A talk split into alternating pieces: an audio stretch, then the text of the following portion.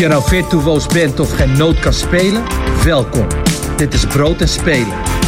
De podcast voor muzikanten en muziekliefhebbers met ambitie.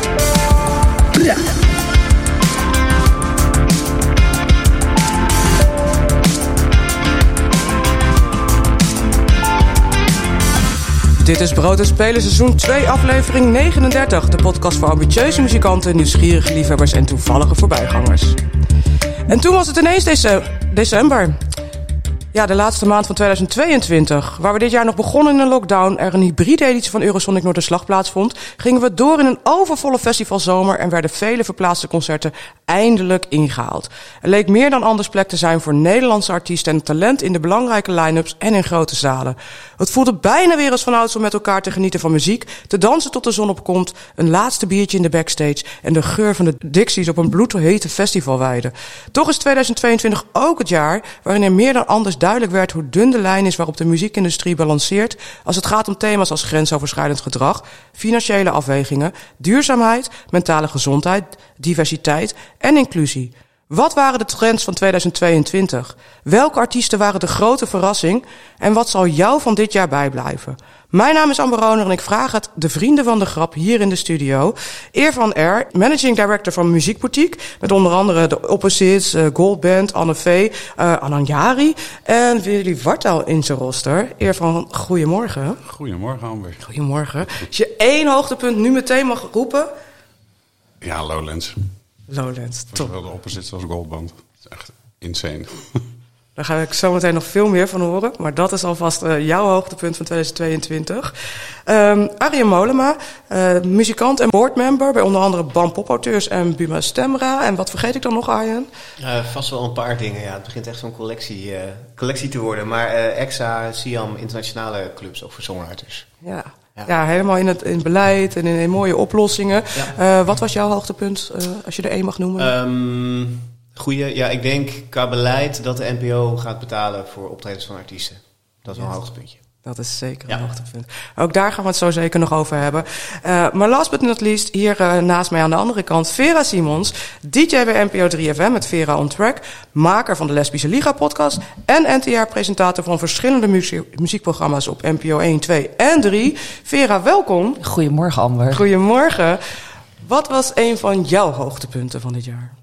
Um, Misschien wel om te merken, in ieder geval bij mezelf en bij mijn vrienden, dat uh, Down the Rabbit Hole was het enige festival waar ik dan echt voor fun was. Dus waar ik niet hoefde te werken. Nou, dat heb ik geweten. En ik vond het heel goed om te zien bij zowel mezelf als de rest dat we het niet verleerd waren. Dat de line-up echt heel lesbisch was. Dat vond ik heel erg leuk. Dus ja, dat hele weekend bij de Groene Heuvels uh, vond ik echt waanzinnig. Dat was echt een, uh, een soort vakantie gewoon. Dat ja. was echt heel goed. Ja. Iets wat je ook nodig had na twee jaar. Zeker. ik had het heel erg nodig. Ja, ja, ja, ja, Heerlijk. Nou, te gek. We gaan alles zometeen met jullie bespreken. Roep ook vooral als je zelf dingen hebt uh, die je in wil brengen. En als je luistert hoor je natuurlijk ook in deze aflevering de muziek die we toevoegen aan de Brood en Spelen Spotify playlist. Volg die lijst vooral als je nieuwsgierig bent naar welke nummers door onze gasten in de spotlijst worden gezet. En je maakt ook deze keer weer kans op het jaarabonnement van Music Maker. Het vakblad voor de Nederlandse muzikant en partner van deze podcast. Ja, Eervan, om bij jou te beginnen. Het hoogtepunt, Lowlands, zei je al. Vertel even iets verder over die ervaring voor jou. Met de Opposites op vrijdag, Headliner en Goldband begon een beetje zaterdagmiddag. Ja. In de Alfa, de grootste plek, grootste tent. Ja, klopt. Dat, uh, nou ja, dat, dat was na twee... Hoe lang hebben we eigenlijk uitgesteld? Ik ben, waar we het net over hadden, de tijd is een beetje fluïde geworden in mijn beleving. Maar iedere keer naar uitstellen en denk... Al zo lang die gesprekken gevoerd over die, nou, die headline show, over de Opposites en... Uh, eindelijk was het er. Weet je, en ook in de, in, de voorbereidingen, dat ging uh, stroef wil ik het niet noemen, maar het was overal natuurlijk ja, redelijke chaos. Weet je, omdat iedereen te kamp had met tekorten, uh, niet voldoende personeel, gekke prijsstijgingen. Dus je ja, moest wel wat flexibeler erin staan. Um, maar nee, ja, dat was voor mij een ontzettend hoogtepunt. En onwijs traantje gelaten en onwijze druk die er eigenlijk pas na de show afging, weet je wel. Dat, dat klinkt misschien gek, maar daarna bij 3FM vond ik het persoonlijk leuker dan tijdens de show in de Alfa. Je hebt het over die kleine after nu, of ja, niet? Over ja, die precies. kleine after. Dat ja. echt zo'n ontzettende ontlading. Ja, en, ja. en, en, dat vind ik het leuke aan die act. Dan zie je dat ze gewoon zo'n festival kunnen headlinen waar heel veel mensen voor komen. Maar dat ze ook gewoon nog een, een klein intiem feestje volledig op zijn kop kunnen zetten. En gewoon heel toegankelijk zijn voor de mensen die er dan eh, bij aanwezig zijn. En dan ja, zo'n volgende dag, eh, na een hele dag regen en, en onweer. En dan hetzelfde aantal mensen uh, luidkeels bij Goldband alles mee zien zingen in de zon met een eerste biertje in de hand. Dan denk ik, nou, dit, beter dan dit wordt het niet. Het was echt het mooiste weekend van, uh, mm. van afgelopen jaar, wat mij betreft. Ja, en ik, wat je vertelt het heel mooi inderdaad hoe dat voor jou is. En, uh, ik zag jou van, bij de opposite zo in zo'n voorste vak naast, het, naast het podium. Hè. Nagelbijtend. Ja. ja, ik zag jou, ik stond in het voorste vak en ik zag ineens, hé, hey, daar staat eer van. dit moest ook de grote show worden van de opposites van dit jaar. Uh, hoe hebben jullie dat zelf meteen na afloop ervaren? Nou, ik denk hetzelfde. Eigenlijk kwam uh, na dan de afterparty bij 3FM kwam het besef was binnen en de ontlading of zo. Uh, daarna hebben we nog wel een paar uur backstage in, in de kleedkamer met iedereen die erbij betrokken was en wat mensen van Lowlands. ja, lekker nagepraat en ontspannen. En ja, eigenlijk gewoon even adem gehaald. Ja. Weet je, het is echt zo'n headline show is, is ja, in mijn beleving toch anders um, dan qua voorbereidingen dan, dan een show die je op, op alle festivals kan spelen. Weet je, dat, dat was ook denk ik het verschil met Goldband. Je ziet bijvoorbeeld in sommige persdingen uh, dat mensen ze dan tegenover elkaar gaan zetten. Wat ik echt totaal appels met peren vergelijken vind. Wat je, weet je, opposite is zo testosteron geladen en Goldband is zo ja, fluïde mannen in jurken met nagellak die elkaar zoenen en, en mooie popliedjes zingen. Dat is iets totaal anders. Um, en die hebben die show al de hele zomer kunnen spelen. Weet je? Dus die zitten er lekker in. En, en deze show van de Opzit was een eerste en een enige keer dat ze deze show doen. Dus dat is zo anders in je voorbereiding en je beleving. Ik dwaal een beetje af. Het maar mag ik vragen, ja. gaan jullie dan ook repeteren? Want dan weet je zeg maar de afmetingen van de Alfa, hoe groot zo'n podium is. Of bijvoorbeeld als jullie in de Westergast staan, dan kan ik me voorstellen dat je daar uh, in, een lege, in een lege zaal een keer kan oefenen. Maar hoe doe je ja. dat voor Lowlands? Uh, nou, eigenlijk was de gashouder wel een beetje gemaakt, ook met de kennis van Lowlands, wat, wat er aankwam. Alleen was Lowlands nog de gashouder, maar dan uh, uitvergroot. Ja. Um, ja, dus dat, dat, dat, neem je wel mee in repetities inderdaad. En uh, je hebt heel veel overleg, omdat je samen met de producent ook bij Mojo...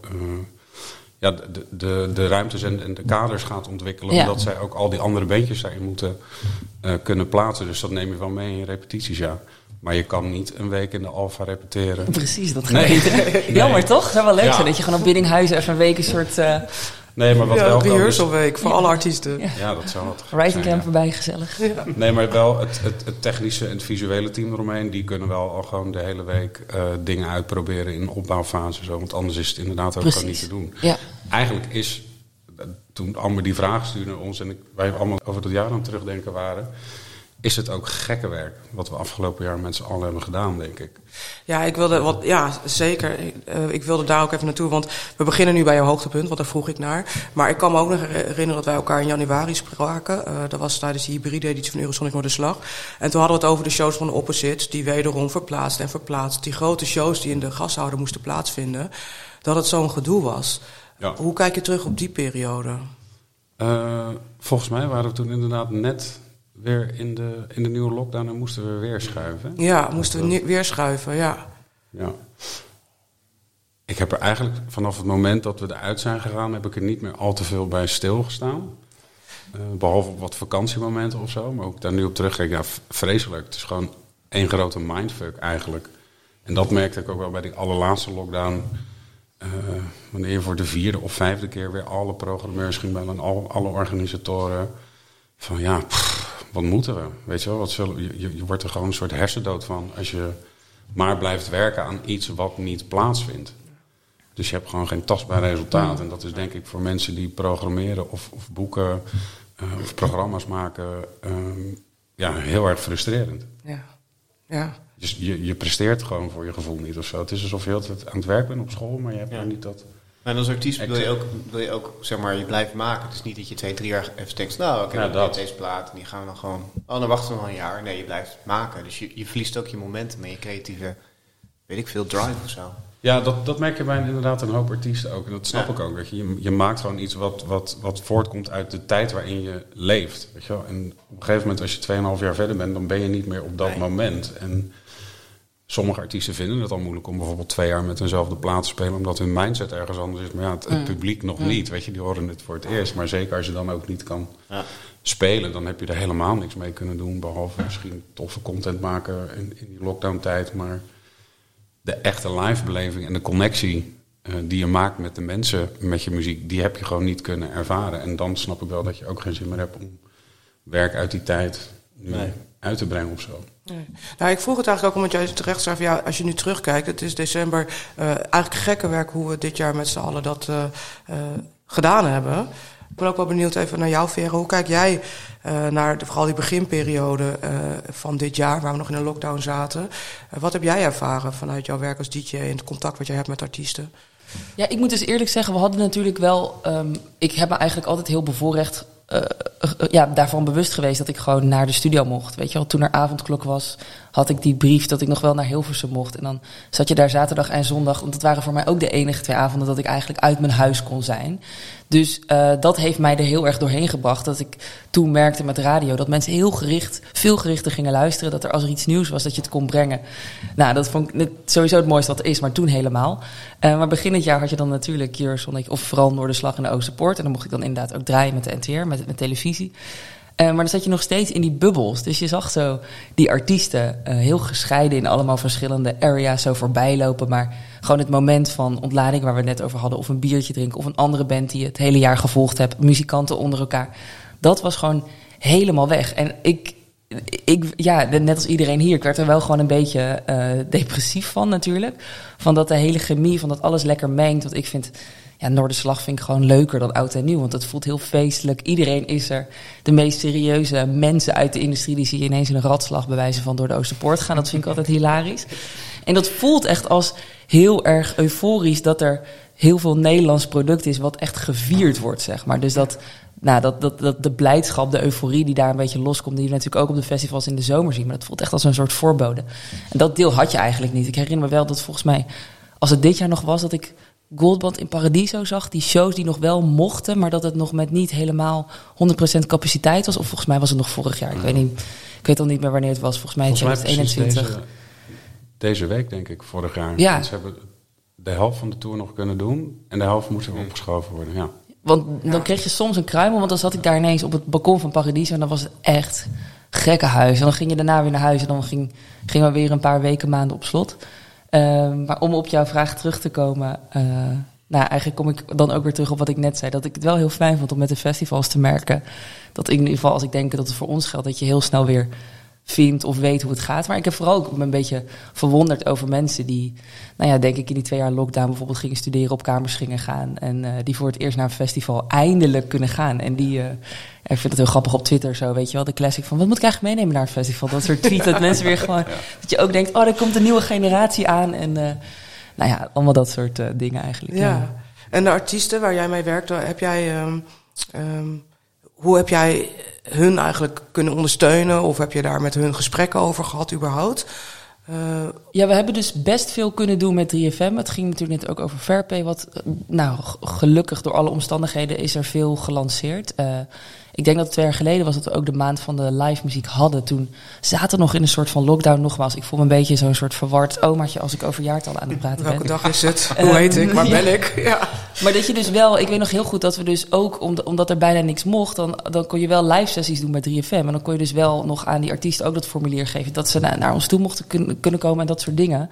Eh, dat voelt super dankbaar. En dat is bij mij denk ik vooral, zijn het die live sessies geweest. Of nou ja, als je vooral meer naar internationale artiesten kijkt, was er gelukkig via Zoom heel veel mogelijk. En dat er nou ja, meer bands die eigenlijk nooit promo zouden doen, die kon je dan gaan interviewen. Dus eh, ik denk dat dat wel, mij heeft het op de been gehouden. En ik hoop dat het ergens een klein beetje ook inderdaad bij artiesten, bij bands iets heeft bijgedragen. Dat je nou ja, gewoon even bij mensen kan inchecken, al dan niet digitaal. En dus veel live sessies Ja. kunnen doen. Ja. Mooi. Ik eh, ben ook wel benieuwd bij jullie even allemaal. Hè. Als je nou kijkt naar eh, een van de hoogtepunten als het gaat om eh, muziek en wat er gemaakt is. We hebben Goldband natuurlijk nu al een paar keer laten vallen, vrij uitgebreid. Maar zij waren toch wel een van de verrassingen Ja. van dit jaar. Wat, is, wat is jullie opgevallen qua muziek, artiest? Wie is jullie opgevallen of heeft jullie verrast? Ja, toch voor mij echt wel Goldband. Grappig genoeg. Ja, het suf om hem weer te noemen, maar die, eh, die zijn er zo uitgesprongen. En dat grappige is ook dat ehm, ik vind het te gek, mijn vrouw vindt het te gek, maar mijn kinderen van 7 en 4 vinden het ook te gek. En het is, het is een soort van universeel iets wat dan heel erg aanspreekt. En wat volgens mij ook die dynamiek en die energie heeft die nu de wereld nodig heeft. En Nederlandstalig. Er is zo ontzettend veel Nederlandstalig nu happening, wat ik te gek vind. En niet, niet meer alleen Nederlandstalig van volks of weet ik veel, een bepaalde hoek, maar gewoon echt breed. Dat is echt kicken. Ja. Het was voorheen minder in mijn optiek. Ja, dat denk ik. Ja. Kijk ook ik- van jullie naar Vera, naar Ja. eer van. Ik denk daarop aansluitend, dus we hadden het net over artiesten en dan moet je ook maar kunnen blijven spelen. Ik had het heel erg bij Eefje de Visser dat ik dacht, het was Ja. ondertussen twee jaar geleden dat het geweldige album uitkwam. Ze stond natuurlijk op alle festivals en ook nog als invaller last minute op een Down the Rabbit Hole waar ze eigenlijk gewoon perfect in de line-up paste. Eh, en ik heb, haar, ik heb haar letterlijk op Pinkpop Lowlands. Nou, ik heb gewoon die show de, hele zomer gezien. Maar zelfs bij Lowlands merkte je eh, heel erg een verschil dat het toen s'avonds was en in een tent. En dat dan meer misschien wat clubelementen die in die set zitten. eh, die kwamen weer op een hele andere manier tot hun recht dan in de volle zon bijna bij, bij een Down the Rabbit Hole. En dat vond ik ook heel knap om te zien dat wat zij met dat hele team doen. En dan niet alleen op muzikaal gebied, maar ook qua visuals. En alleen al het idee van de, de, de gordijnen bij wijze van die worden opgehangen. En hoe Eefje dus zich door allemaal andere dingen heeft laten inspireren en in zo'n show heeft gegooid. Ik vond het echt fantastisch. En ik snap ook heel goed dat zij nu heeft gezegd van, eh, weet je wel, eh, de, de laatste clubshows volgens mij doet ze dan, als het uitkomt volgende week, eh Carré. Dat is nog twee keer bitterzoet en dan gaat het hoofdstuk dicht. Maar dan denk ik, dan heb je het ook twee jaar lang Ja. Kunnen doen, waarvan een jaar lang, ruim een jaar lang, je echt niks kon. Op alle mogelijke toch, manieren. Ja, die Ja. festivals, wat ik ook echt te gek vind, dat zij daar nog steeds, dat zij gewoon natuurlijk daar geboekt werd. Dat iedereen ook voelde van Eefje de Visser, deze live show. Ehm, en als we het hebben over wat kleinere namen, moest ik ook eh, denken aan eh, Babs. Was het ook al besproken hier in, eh, in de podcast. En die staat ook op het Popronde Eindfeest. We hadden een straatsfeest georganiseerd tijdens Pride in Amsterdam. Ehm, en zij trad daar op en het was echt, nou, bij Café Het Mandje, er was geen monitor, er was een brakke microfoon, maar het stond helemaal vol. De politie was de straat aan het afsluiten en het was nog vroeg op de dag. Iedereen kon er naartoe en wij stonden op een podium waarvan ik dacht, nou, als dit mijn laatste momenten zijn, dan eh, ga ik even nog bedenken wat op mijn uitvaart gedraaid moet worden, want dit gaat me misschien niet overleven. Het was heel krakkemikkig. Het, het was echt aan elkaar geducttaped. En Babs ging daar staan en die heeft natuurlijk muziek uitgebracht die niet, zeg maar, kapot gestreamd wordt als een goldband. Dat er een festival wijd al voor je klaar staat. Maar er stond daar een hele straat en dan zag ik op een gegeven moment vooraan Claudia de Brij gewoon meezingen. Want Babs die heeft wel echt het eh, lef en het zelfvertrouwen op een goede manier.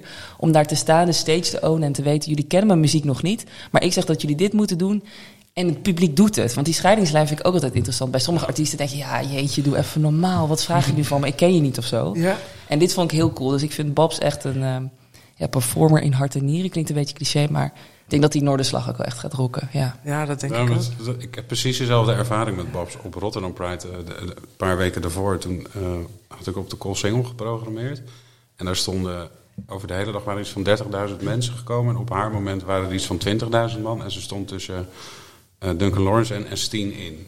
Omdat het ook gewoon niet anders kon qua planning. Weet je, met artiesten die dag. Dus ze was, ze was vet nerveus en eh, ja, onwijs zenuwachtig natuurlijk. En had nog nooit voor zoveel mensen gestaan. En nou, ze komt op met haar band en haar tweelingbroer volgens mij, Ja. als ze backup MC heeft. En ze heeft gewoon die hele crowd weten te pakken van begin tot einde van de show. Het is niet normaal. En Ja. dat, dat is echt, wat jij zegt, ja, bijzonder voor iemand waarvan eh, mensen de liedjes eigenlijk nog niet massaal kennen. Weet je, wat ook niet kapot gestreamd wordt. Maar ze, ze pakt ze wel en ze houdt ze vast. Mhm. Ja, Dat echt- ja, ja, dus ik ben ook heel benieuwd naar, naar Noorderslag. ja. Ja. cool. Vet. Ja, Lekker. gaat op het lijstje. Ja, die gaat ook op het lijstje. Ja, het wordt weer druk. We mogen weer met z'n allen. Ja. Ehm, laten we ook even luisteren naar muziek. Ik, de, eer van ik begin bij jou eh, eh, eh, dan even, want ja, Goldmond is het meest gevallen. Eh, jij had eh, van hun een nummer meegenomen. Wat wil je horen en waarom? Ja, eh, dan wil ik graag, ik wil graag Witte Was horen, omdat dat nummer voor mij, dat heb ik het meest gedraaid in de voorbereiding ook van, van de, de, de live planning en heel de tijd met de visualisatie in mijn hoofd van dit wordt zo'n episch moment zodra we weer mogen. En dat gebeurde ook. Dus dat eh, waren een hoop traanmomentjes voor het hele team rondom Goldband heen. Dus daarom graag Witte Was. Mooi. Ga een stukje luisteren.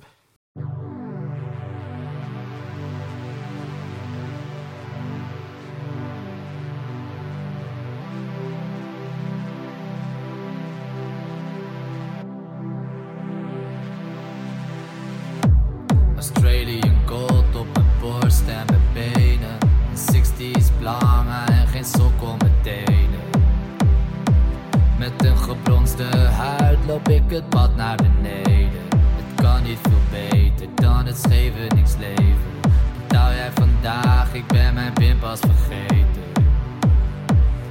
En mijn hoofd heeft versleten. Dit is het leven.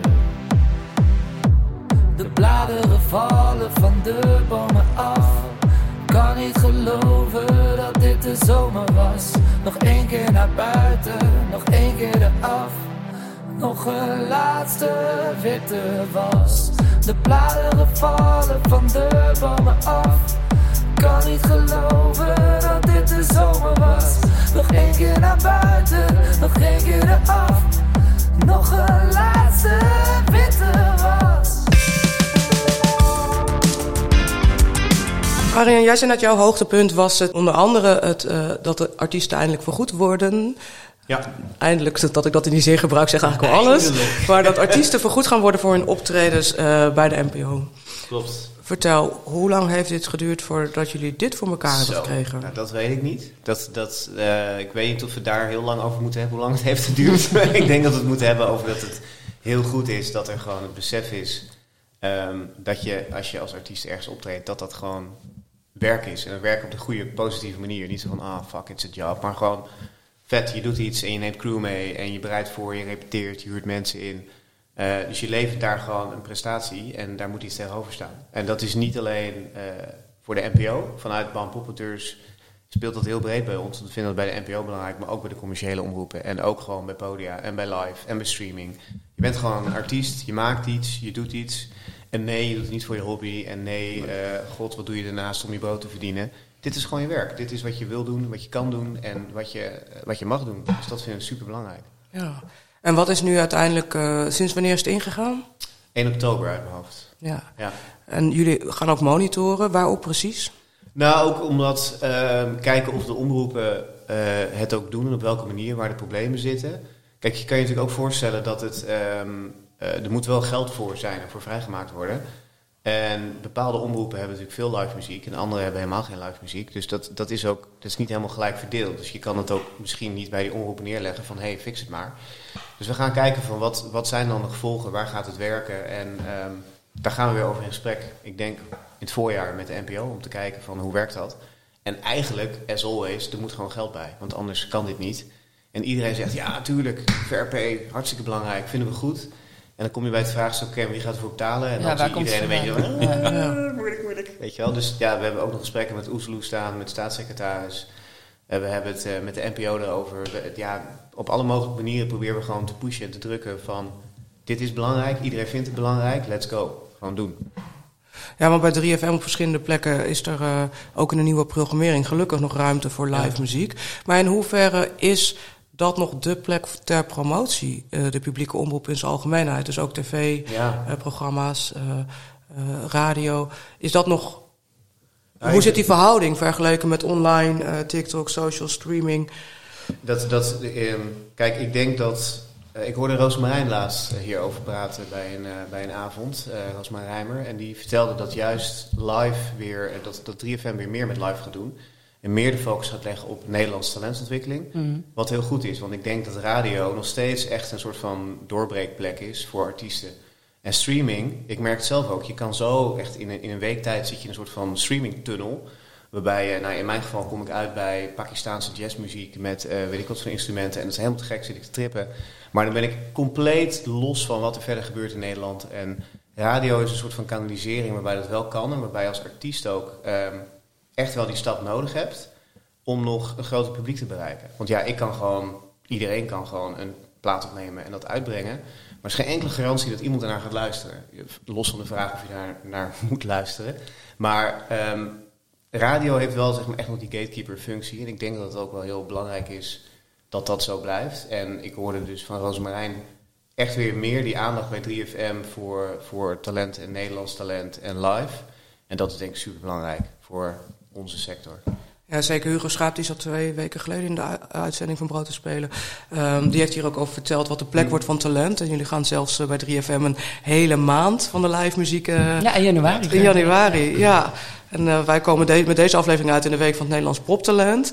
Eh, dus zeker spelen jullie op de radio een grote rol. Ja, want als deze podcast uitkomt, dan zitten we s'avonds natuurlijk in de Melkweg. Dan ben ik volgens mij van zeven tot middernacht, of misschien tot twee. In ieder geval tot middernacht. Olivier en ik, die daar met de studio zitten.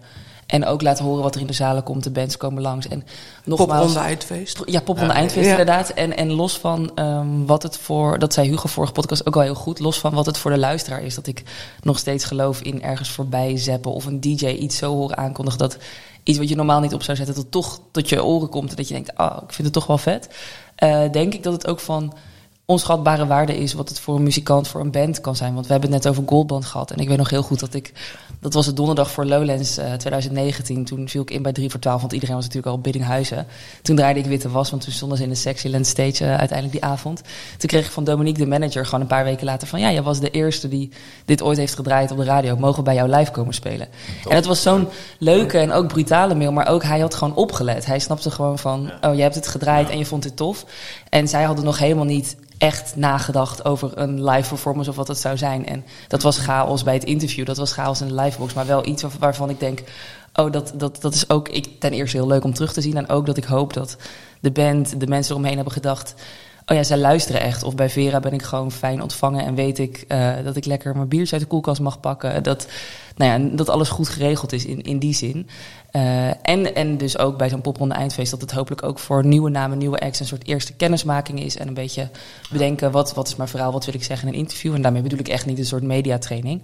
Ehm, Nee, maar je moet ook ergens het, het eerste doen. Ik heb dat heel lang bij de lokale omroep Precies, gehad. ja. Dat voor de allereerste keer een My Baby die een keer een gesprek aangaat. Ja, dat, dat is nu niet meer... Hè, dat zullen ze nu vanzelfsprekend doen. Exact, maar het Chef. Special wat het eerste keer op Noorderslag stond. Of ja, ze moeten het allemaal leren. Ja. en anders dan in je eigen comfortzone, je eigen TikTok, Ja. je Instagram livestream, eh, is het ook super leuk om daar ook buiten de uitzending om, denk ik, met muzikanten, met artiesten en de mensen eromheen het daarover te hebben. En is het denk ik niks zo vet als dat jij als bandartiest bij een 3 voor 12 radio of, of een Veran Track of noem het op, daar bent geweest en hebt gedacht, oh dit was live radio, mijn moeder, mijn oma waren aan het luisteren, maar ook nieuwe mensen die hoorden mij dit verhaal vertellen en die dachten, nice, ik ga er wat meer van checken. Dat is natuurlijk al... eh, Ja, zeker. Ja. En sowieso is er een streepje voor nog steeds, denk ik, als je een, eh, een, eh, een radio-dj eh, of een eh, tv-presentator hebt die jou aanprijst bij het publiek. Zeker. Dat is toch wel ook heel erg van deze tijd, dat je kijkt wat je peers of wat de mensen om je heen luisteren en willen zien. Eh, dus ja, gelukkig eh, is er ook veel plek in de nieuwe programmering. En dus inderdaad goed dat er dus voor live optredens en voor optredens eh, die betaling eh, Ja. eh, geregeld is. Ehm, wat zijn andere dingen dit jaar in het beleid, eh, eh, muziekbeleid, die jou zijn opgevallen, Arjan? Nou, de, ja, heel veel. Hè. Je, kijk, je hebt door, eh, door Tim en, en The Voice heb je eigenlijk natuurlijk grensoverschrijdend gedrag. Die ook weer met eh, de wereldwijd door. Je hebt ehm Fair Pay en dan dus Fair Pay op de publieke omroep, maar ook gewoon voor live. En je merkt dat dat ook echt een strijd is, want live is eigenlijk best wel... Ik ben, ja, ik ben normaal gesproken niet zo pessimistisch, maar ik ben voor de komende jaren eigenlijk wel pessimistisch. Omdat je merkt dat heel veel podia gewoon eh, in gaan zetten op zekerheidjes. Want die hebben het ook zwaar gehad en die zitten ook hun reserves op te eten. En Wat de je echte klappen doen? moeten misschien nog gaan vallen. Die gaan nog vallen, ja, Ja. precies. Want zeker nu hebben we nog even een energiecrisis erbij. En eh, ja, die weten ook niet waar ze het vandaan moeten halen. Nee. En wat ga je dan doen? Dan ga je boeken daar waarvan je weet dat het uitverkoopt. En dan ga je dus niet inzetten op nieuw talent. En dan ga je niet inzetten op namen die moeten ontwikkelen en die dus die uren moeten maken. En dat is best wel, best wel tricky. Dus fair pay is daar ook heel belangrijk. Het is ook belangrijk dat je een soort van ondergrens hebt. Eh, want ook daar, ja, als, als artiest kom je daar en je wil in ieder geval uit de kosten komen en je wil gewoon ook verdienen. En ja, dat kan niet als, als de zaalhuur eh, met 200% omhoog gaat, ik noem maar wat. Ja. Dus daar zit echt wel een strijd nog. Ja, want je had ook een eh, op- opiniestuk in Trouw. Als een gemeente Ja. een concertzaal bouwt, moet er ook geld zijn voor arti- artiesten, was de Ja. titel. Ehm, dat is dan ook echt voor de toekomst, want heel veel gemeenten hebben toch al een concertzaal. Ja, heel veel gemeenten. Er zijn heel veel gemeentes met heel veel mooie concertzalen. Klopt. Maar ik had eigenlijk als titel voor dat stuk bakstenen versus muziek. Want wat je ziet is dat iedere, iedere stad wil wel een, een te gek muziekpaleis. En ehm, ja, mooie bakstenen, mooi gebouw, midden in het centrum. Super functie. En iedere wethouder en iedere gemeente die wil dat hebben, want het is ook legacy, dat is ook vet. Ja, dat heb ik gedaan. Mijn, eh, liefst nog mijn naam erop, bij zo'n spreken. En ondertussen, als je dan niet zorgt dat er ook programmering is, dan heb je een soort van lege huls. Dan heb je een super vet podium waar straks geen artiest meer op speelt. Dus het is heel belangrijk dat je ook geld vrijmaakt voor programmering. En dus subsidie, zodra, zodra mensen dan zeggen, ja, maar subsidie, moet toch, popmuziek moet zichzelf toch redden en moet zichzelf bedruipen. Ja, als je kijkt hoeveel geld er naar die bakstenen gaat, dan kun je wel zeggen, dat is echt niet in balans. Dan moet je gewoon, als je die programmering niet cheft, dan kun je wel je functies van talentontwikkeling en regionaal, kun je allemaal mooi papier zetten en mooie grafiekjes van maken. Gaat niet gebeuren. Dus daar moet je geld in stoppen. Maar je komt dat zo vaak tegen, dan, eh, wanneer je bijvoorbeeld ook begrotingen opgestuurd krijgt, of, of plannen van, van wat mensen willen. En het lijkt wel, bij, in, in het besef van iedereen, eh, talent staat echt op de laatste plek. Ja. Eerst gaat alles echt naar de, de, de randvoorzieningen en de, de, het, het kost allemaal extreem veel. Ja. En bij talent hebben ze zoiets van, ja, daar komen we wel uit. Weet je, we, eh, we bieden een kans om te spelen. Kruimeltjes. Het, is echt, Ja. ins- ja. het zijn echt kruimeltjes en dat, dat is echt insane.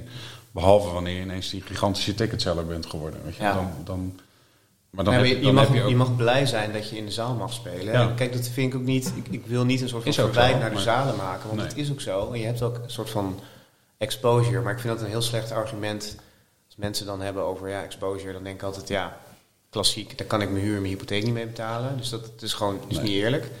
En er zit zo'n functie bij die zalen om inderdaad ook talentontwikkeling te doen. En Ja. daarom wil je als gemeenteraad en als wethouder wil je dat. Je wil talentontwikkeling, je wil regionaal. Ja, eh, pay for it. En dus het zit echt ook in de beleidskant. Maar is dat nou iets wat extra naar boven gekomen is door die eh, crisis? Ja, ik Eh, wel. En zie jij ook daadwerkelijk dat er iets in gaat veranderen dan?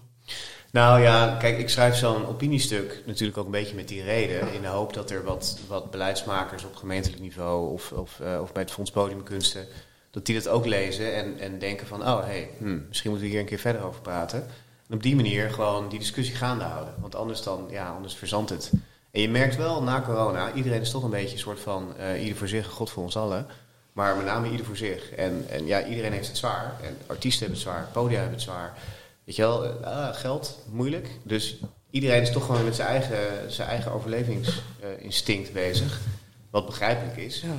Maar ja, er moet, wel, eh, er moet wel iets gebeuren om dan een lijn te maken dat we over vijf jaar nog eh, een goede live sector hebben. En dat niet iedereen alleen maar thuis zit streamen of naar een festival gaat waarvan de tickets trouwens ook apenduur zijn geworden. Ja, daar had ik ook nog Ja. een, eh, een puntje over. Ja. Ehm, onder andere ook de, de doorverkoop van toegangskaarten, de hoekenprijzen, de motie van eh, SP-Kamerlid Peter Quint. Aangenomen. hè, Dat het motie. slecht is voor de toegankelijkheid van eh, de industrie, Ja. de culturele sector en de sportsector.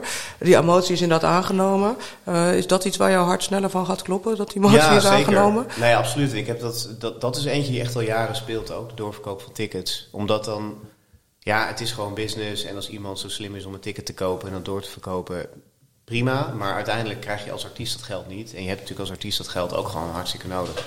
Dus je wil daar wel iets van regulering in. Ja. Ja, ik, ik snap het wat mensen doen, maar ik kan er echt met, mijn hoofd niet bij. Nee, ik ook niet. Ik, ik zag voor, voor Goldbad een patronaat. Zo, er worden voor Goldbad nu veel tickets gezocht op, op Ticketswap. Echt gestoord veel. Eh, en dan, als ik dan bepaalde prijzen... Maar ik zie ook mensen het aanbieden op eh, Marktplaats bijvoorbeeld. Ja. Daar kwam ik tickets tegen voor patronaat. 600 euro vroeg de jongen. Hey. Dus ik ging met patronaat kijken van, joh, weet je, wat kunnen we, weet je, Ja. dit kan niet. Weet je, dit, dit is gewoon, weet je, de- geef dat geld dan notabene aan het voorprogramma. Dat Ja. ja. geld krijgt. Ik bedoel, Ja, het is ja. insane Ja. dat zo'n jongen... eh, Dat is gewoon een handige, handige gast. ja, maar het, het enige wat ze dan kunnen doen is... eh, want je kan anoniem op Marktplaats, zonder achternaam. Ah, ja. Eh, de- en zonder achternaam eh, ben je dus, zijn je tickets eigenlijk niet te vinden eh, bij Ticketservice, Ticketmaster. Ja. En pas met een achternaam kan alleen eventueel de tickets ongedaan gemaakt worden. Alleen dan heb je weer heel veel gezeik aan de deur. Waar, waar mensen dan ook weer niet op zitten te wachten. Denk ik, het is bizar dat, dat, dat dit niet gewoon gestopt moet kunnen worden. Ja. van, hallo, ik ben de eigenaar van deze Show. wat is het, beleving. Ja. Ja. Ik ga het geven. Je biedt nu iets aan van mij wat niet Maar kan. Dat je het dat is- als... Ja. Het is ook interessant, want als er dus iemand zo gek is om 600 euro voor zo'n ticket te betalen, ehm, Dat kan, hè? En dan, dan Ja. kijk, als artiest heb je de verantwoordelijkheid dat je zegt van, eh, ik wil een bepaalde ticketprijs, want je wilt dat iedereen naar mijn concert kan. Dus je gaat niet, je gaat niet al je tickets voor 600 euro doen, behalve als je Metallica op Dylan bent, weet ik veel. Maar als je Goldbank bent, dan ga je niet zeggen, de patronaat 600 euro per ticket, hatsa. Want dat gaat niet werken en dat wil je ook niet. Want je wil ook dat mensen gewoon komen en kunnen komen. Maar Ja, tegelijkertijd, als we iemand het wel wil ticket ook, betalen... ook lager gehouden dan mogelijk had kunnen zijn. Om Ja. toegankelijk te Precies. zijn in deze fase. Weet je wel. Maar het- wij zitten niet in een markt waarbij we zeggen van... nou oké, misschien zijn er wel mensen die 600 euro willen betalen. Zouden we daar iets mee moeten? Hoe dan ook, dat kun je verkennen. Maar dan nog steeds wil je dat het geld dus uiteindelijk bij de artiest terechtkomt. Ja. En bij die keten. En niet bij een of andere fappie die zijn regenjas Ja. opentrekt voor het podium en een kaartje eruit haalt. Want ik, ik wou zeggen, je hebt dit, maar je hebt natuurlijk ook nu wat Taylor Swift eh Ja. kaart. Hè, kaart. Ja, Eh. Dan Nice. kun je denken, dat, dat is daar ver in Amerika, maar dat is wel echt met eh, nou ja, alle grote bedrijven, wat uiteindelijk dan op één bedrijf neerkomt, die Ja. daar ook gewoon wel. En mee ehm, moeten. en wat zag ik nu voorbij komen? Dynamic pricing, geloof ik. Ja, Dus, zo heet eh, het, ja. En natuurlijk ook dat, eh, eh, nou ja, dat, je, dat bepaalde concerten überhaupt je tickets niet op Ticketswap kan zetten, omdat het dan lekker in, eh, in app zelf blijft. Ja. Maar daar ziet de muzikant toch niks van terug. Eh, voor zover ik weet niet. Nee, Nee. dat vind ik ook echt best wel kwalijk. Ja. Dus ik hoop ook echt dat daar, dat is, speelt nu natuurlijk enorm in Amerika met die zaak, maar ik hoop dat we daar hier ook iets van eh. Gaan zien. Of merch verkopen en als artiest zelf eh, ja, daar ook heel veel van moeten afdragen aan een Ja. popzaal. Dat Ja. soort zaken vind ik wel vrij belachelijk. Maar, Nou ja, dat. En ik kan me nog herinneren dat er ook heel veel gedoe was. Om natuurlijk, volgens mij was dat met, wat is het, Guns N' Roses of zo. Dat mensen dus wel die tickets konden doorverkopen. Die hadden zo ver van tevoren gekocht. Maar via Ticketswap. Maar dat kon dan maximaal drie dagen voor het concert. Dus als je last minute was verhinderd, kon je ook niet eh, alsnog je ticket aan iemand anders het ging dan op doorgeven. slot, zeg maar. Het ging Dat- op ja, slot, precies, ja. ja. Dus dat is voor de consument, die wil ook geen lege. Zalen hebben. Nee. Eh, Dus dat is voor de artiest Nee. ook niet fijn. Ehm, dus je, hebt, je hebt ook tickets op naam gehad, hè, bijvoorbeeld. Ja. Ja. Dus daar, dat werkte dus ook helaas niet. Omdat je dan, ja, eh, moet, je, moet je met je identiteitsbewijs moet je naar de zaal. En als je hem dan weer doorverkocht hebt, dan schiet het ook weer niet op. Dus het is, we zijn echt nog zoeken naar een oplossing. En je hebt wel dingen als guts tickets die het dan via blockchain en, en technologie proberen op te lossen. Ik denk dat uiteindelijk daar een oplossing zit. Maar ik geloof altijd heel erg in een technologische oplossing, maar ook een beetje een soort van regulering, eh, een wetje, een dingetje wat, een- wat aan de onderkant duwt, zodat mensen ook wel moeten. ja. mm.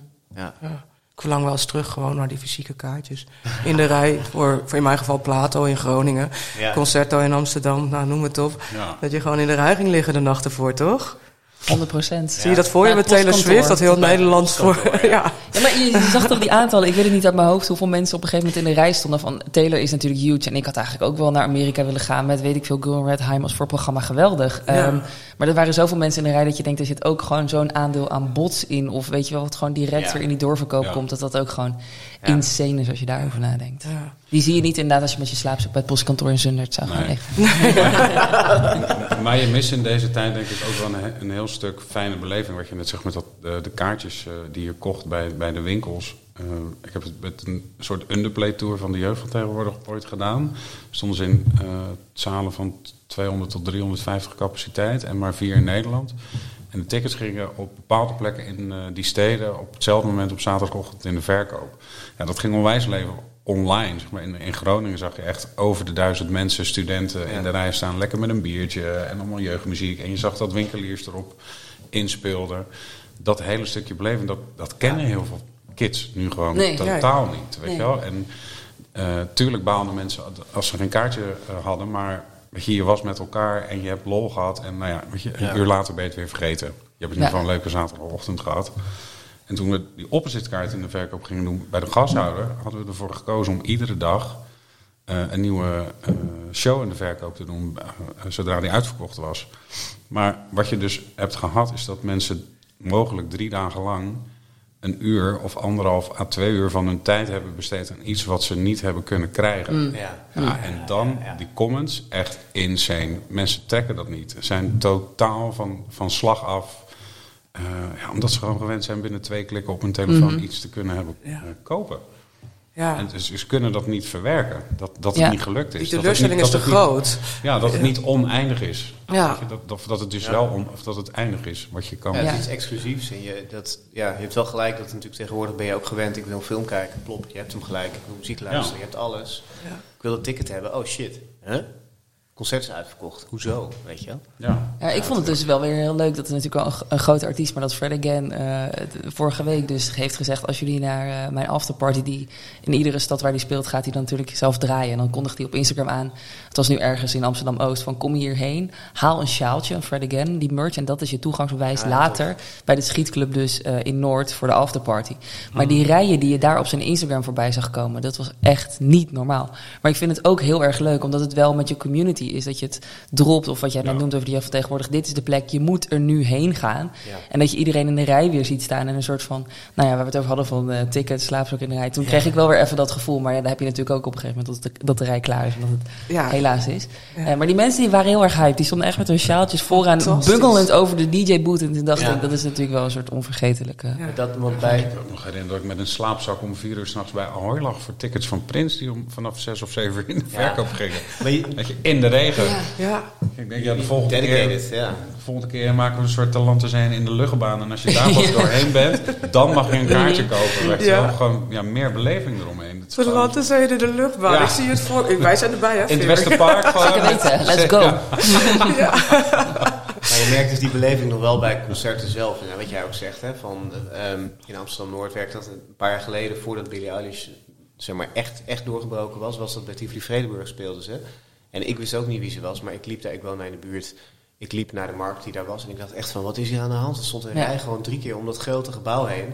Ja. Van allemaal gewoon hele jonge mensen. hè. Ik dacht, hier speelt iets. Waarom, waarom weet ik dit niet? Hoezo weet ik dit niet? Ja. Dus gelijk Wat heb ik gemist? Wat heb ik gemist? Ja, nou, ik, had, ik was gewoon niet savvy genoeg op Insta op dat moment om dat gevolgd te hebben. Het was niet mijn doelgroep.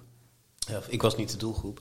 Maar die, die mensen die zaten er dus gewoon 12, 13 uur van tevoren voor dat concert. Om maar inderdaad dan ja, als eerste binnen te kunnen zijn, vooraan te kunnen Mhm, staan. mhm. Dus die beleving is er nog wel, maar misschien niet meer bij de ticketkoop. Dat niet meer. Maar wel bij het concert. Eens. Mooi. Stukje beleving naar de mensen toe. Eh Ariel, wat heb Ja. jij meegenomen qua muziek? Ja, ik, kan het dus niet uitspreken. Het is echt heel Oh. eh, ingewikkeld. Je hebt het me dat is- geappt. Dat is de hele, ja, dat is de hele gimmick van, van deze act. Ik dacht, eh, god, wat ga ik nou eens draaien? eh, voorstellen. Er is een, eh, een label, eh Erase Records heet het volgens mij. Een soort van indie labeltje. En die hebben dan in coronatijd dachten ze van, ja shit, weet je wat we doen? Ehm, we gaan gewoon anoniem, zonder alle credits, gaan we muziek maken. Dat werd mij getipt door eh Ilke Topper, Velben, die zelf ook hele toffe instrumentale muziek maakt. Ja. En ehm, hij, hij gaf dit door en ik zat te luisteren. Het is helemaal te gek, maar je, kon, je kan het dus ook niet vinden op Spotify, want het is in Morsecode opgeschreven. Dat is bewust gedaan. Ja, het is bewust gedaan om dus ook Niet niet, te door te kunnen brengen. traceren. Ja, eigenlijk wel. En, en het is een label-eigenaar die heeft gewoon mensen uit zijn roster bij elkaar gebracht en gewoon gezegd van het gaat gewoon even nu puur om de muziek. We zitten in lockdown. Ja. Even niet het gezeik van wie het dan zijn en credits eromheen. En ik hou heel erg juist van credits pluizen en dan weten wie heeft het gedaan. Ja. Maar ja, dit is, en het is, het is een fantastisch, heel rustig, mooi liedje. Eh, maar geen idee hoe het heet. Sorry, ik kan niet. Ja, I don't know. Morse. Piep, piep, piep, piep, piep. Dit is echt, nou ik vind het wel sowieso, voor mij is dit het hoogtepunt van deze podcast in die twee jaar. Dat ik een liedje niet kan aankondigen, maar we voegen hem toe aan de playlist. En dan Ja. kun je hem zelf, als je het mooi vindt, ook toevoegen aan je playlist. En als iemand de naam weet, eh sluit even in de DM's van Brood en Spelen podcast. Dankjewel voor deze keuze.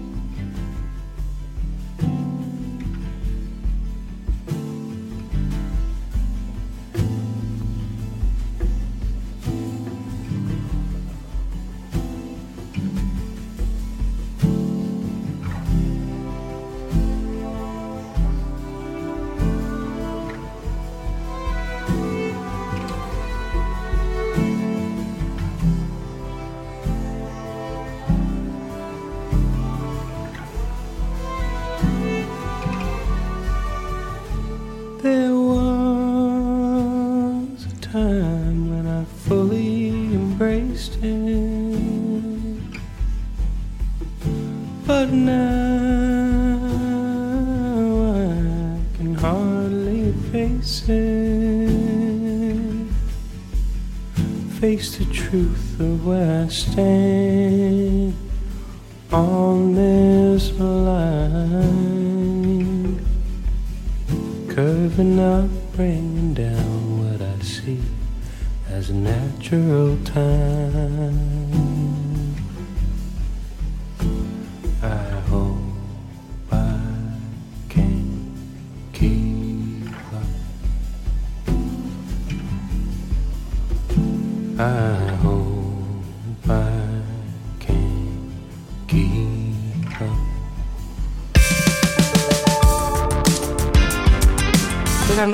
Onderwerpen gevallen. Verpay, eh, daar hebben we ook een special van. Drie afleveringen met No Man's Land samen. Arjen, jij zit ook in de laatste. Eh, dus als je veel meer wil weten over Verpay, ga dat vooral ook eh, beluisteren. Maar wat ik ook een hele interessante vind, eigenlijk aan het begin van het jaar, het grensoverschrijdend gedrag. Dat was in januari, kwam het naar buiten bij de Voice of Holland. Naar aanleiding van de uitzending van Boos. En nu inderdaad uh, afgelopen periode weer bij eh, De Wereld Draait Door. Maar het is een thema wat al heel lang speelt. Lijkt alweer een tijd geleden. Er is een hoop gebeurd dit jaar. Uh, wat hebben jullie daarvan uh, onthouden, meegekregen? Vera, ik begin gewoon bij jou. Ja, ik ben nog steeds aan het bijkomen van het artikel over de wereldtijd door. En um, vind het ook moeilijk. Ik heb daar even voor de goede orde ook een half jaar stage gelopen. Dus ik heb niet nu de behoefte om er inhoudelijk op door te gaan. Maar nee. uh, ik zit veel op Twitter en ik heb me daar toch wel uh, geïrriteerd aan. Natuurlijk weer bepaalde comments over mensen van. Uh, ja, je kan het toch gewoon zeggen. Of Frans Klein later in een interview. kom dan naar me toe. Een beetje John de Mol met Er zijn toch loketten ik heb heel erg uh, goede hoop. Ga ik heel optimistisch 2023 in dat dat soort mensen toch een beetje in beginnen te zien van. Weet je, uh, ik heb hier echt zoveel jaren vinger in de pop in Hilversum gehad. Uh, in het geval van Frans Klein, dat ik ook denk van oké, okay, interessant. Um, die nu natuurlijk ook is afgestapt omdat hij heeft gezegd, nou laat dat onderzoek even zitten voor wat het is. tijdelijk. zien we daarna wel tijdelijk, precies tijdelijk. Ja. Maar ik hoop dat er echt, echt een verandering komt. Want het begint echt tuurlijk begint het op de vloer. Maar het is echt de toplaag. En hoe jij uh, communiceert, wat je uitstraalt. Of uh, het artikel wat nu in Vrij Nederland staat over ja, de, uh, het uitknijpen, de commercialisering van de NPO is iets wat me echt heel erg aan het hart gaat. En tuurlijk wil je meten, wil je kijken, luistercijfers hebben. Ik, ik snap waar het vandaan komt, maar niet op de manier waarop ik denk ik, waarop het nu gebeurt. Um, het drijft een beetje af wat jij zegt van de voice, maar ik denk dat het nee. uiteindelijk met elkaar in, in verbinding staat. En wat voor werksfeer, wat uh, de top, wat de visie is daarop. En um, voel me daar heel erg door geraakt, ook persoonlijk. En ik uh, hoop gewoon dat daar inzichten zijn gekomen. En dat ook die mensen die aan het roepen waren van... Uh, oh, maar if you can't stand the heat, stay out of the kitchen. Tuurlijk, een dagelijks programma, deadlines, gasten afbellen. Ik ken het ook, maar er zijn wel grenzen, er zijn wel verschillen in. En ik hoop dat dat gesprek nog niet klaar is. En dat dat onderzoek goed uitgevoerd gaat worden. En dat er daadwerkelijk, in mijn geval in Hilversum, iets gaat veranderen. Dat zou ik heel fijn vinden voor 2023. Als ik dat ja. even zo kan uitspreken. In, uh... Dat kan je zeker uitspreken ja. bij ons. En het, het, ligt niet zo ver af van de Voice. Het is natuurlijk een thema wat al jaren meegaat, maar nu wat duidelijker en wat grootster dit jaar uh, te sprake kwam. Ook mede bij de Wereldrijd Door is toch ook uh, de muziekindustrie die daarbij verbonden. Er waren ook een aantal artiesten die zeiden, ja, ik heb het daar altijd heel leuk gehad. Wat ik me als artiest kan voorstellen.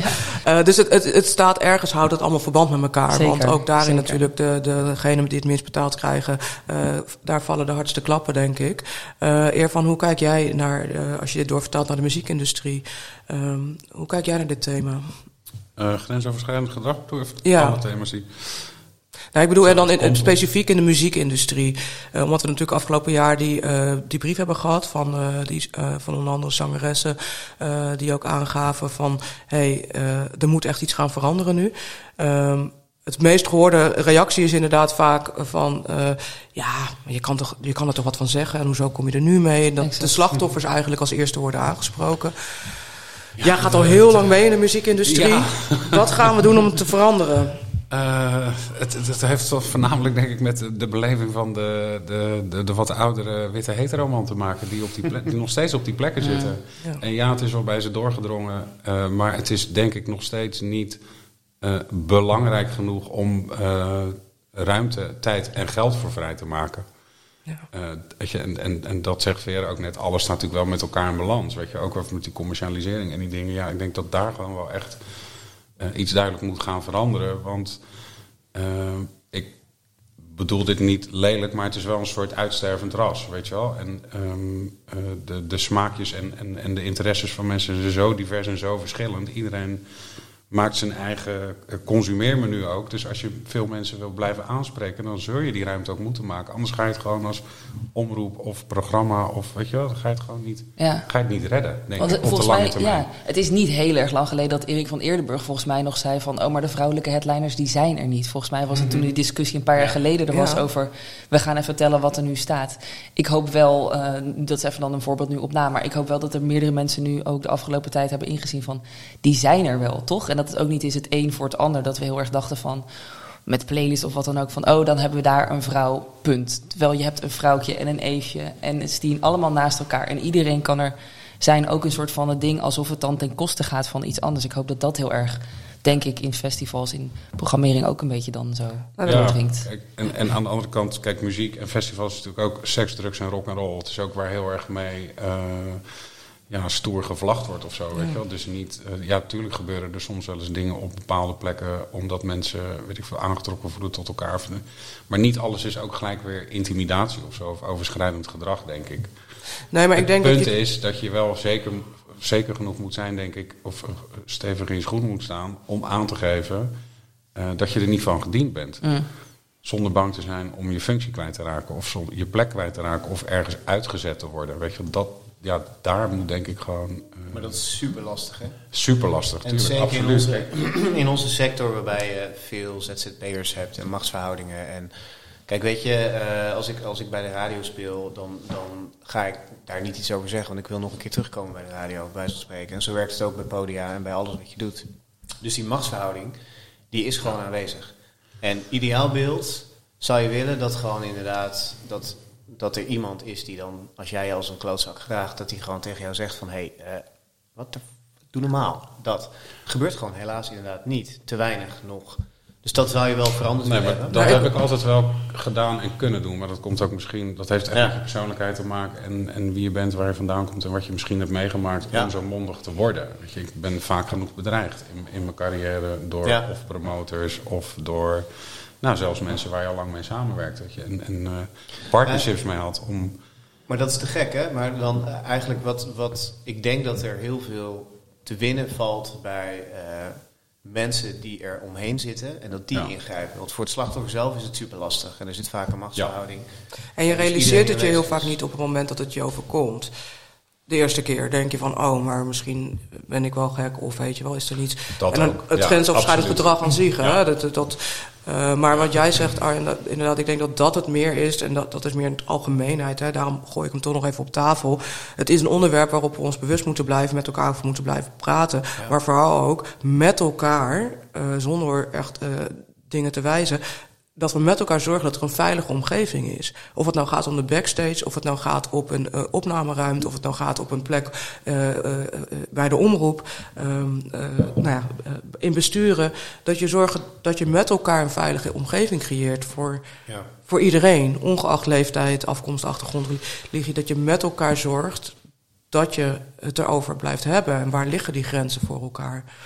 Ja, dat. En, en ik denk ook op een constructieve manier. Dat is vooral denk ik belangrijk. En toen wij elkaar op Noorderslag spraken, toen eindigden we ook dat eh, gesprek met ehm, richting de mensen die het niet ervaren. Dat, dat ja, jij ervaart het niet, maar iemand anders vertelt het tegen je.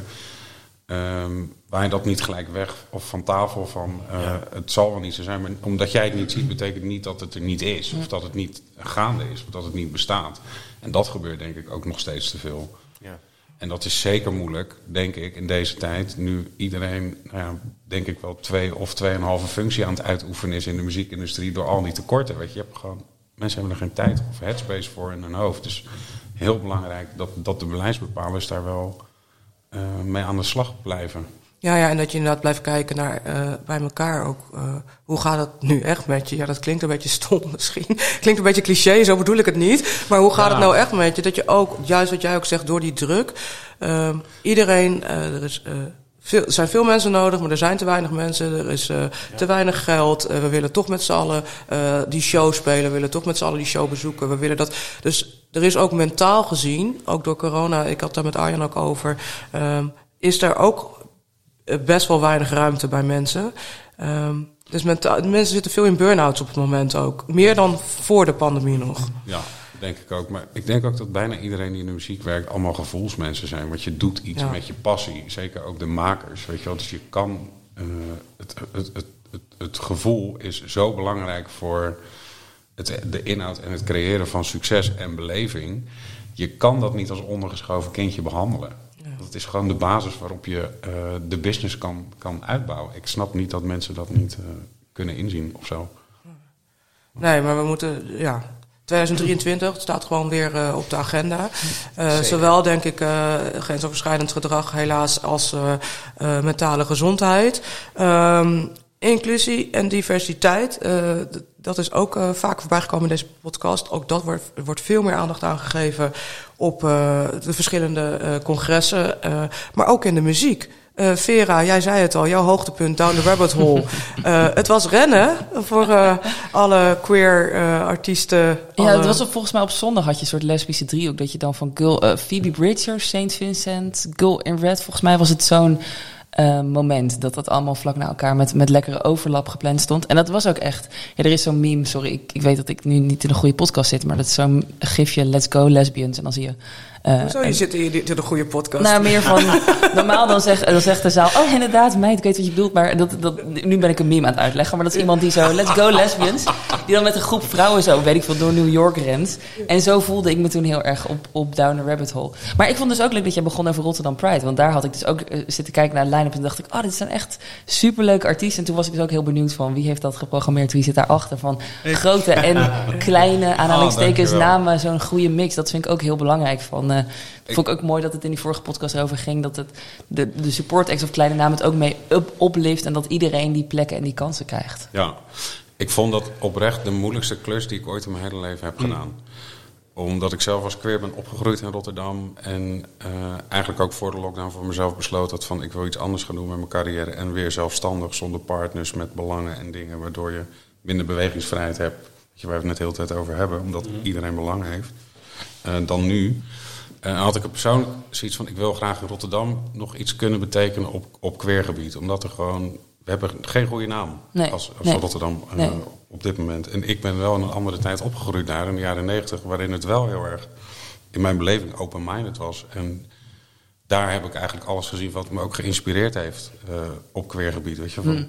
gekke types tot, ja, noem het maar op. We waren niet bezig met, met labelen, we waren bezig met ehm, ja, om, viben of zo. Weet je, allemaal, allemaal hetzelfde gedachtegoed eh, hadden. En wat ik er zo lastig aan vond was, eh, hoe kan je nou die gigantische diverse eh, doelgroep in Rotterdam... er leven 170 verschillende culturen ook. Weet je, hoe kan je ze nou allemaal enigszins proberen tevreden te stellen? En hoe kan je dat doen met namen die wel grote aantallen moeten trekken naar de stad? Eh, maar hoe kan je ook de underground en de club zien je, vertegenwoordigen? En ja, dat was een nou, gigantische puzzel. En uiteindelijk was ik zelf wel blij met het resultaat. Alleen je doet het eigenlijk ook nooit goed. eh, als je zo'n Pride-achtig eh, evenement neerzet. Want je blijft altijd commentaar hebben vanuit de stad. En vooral ook van de jonge activisten.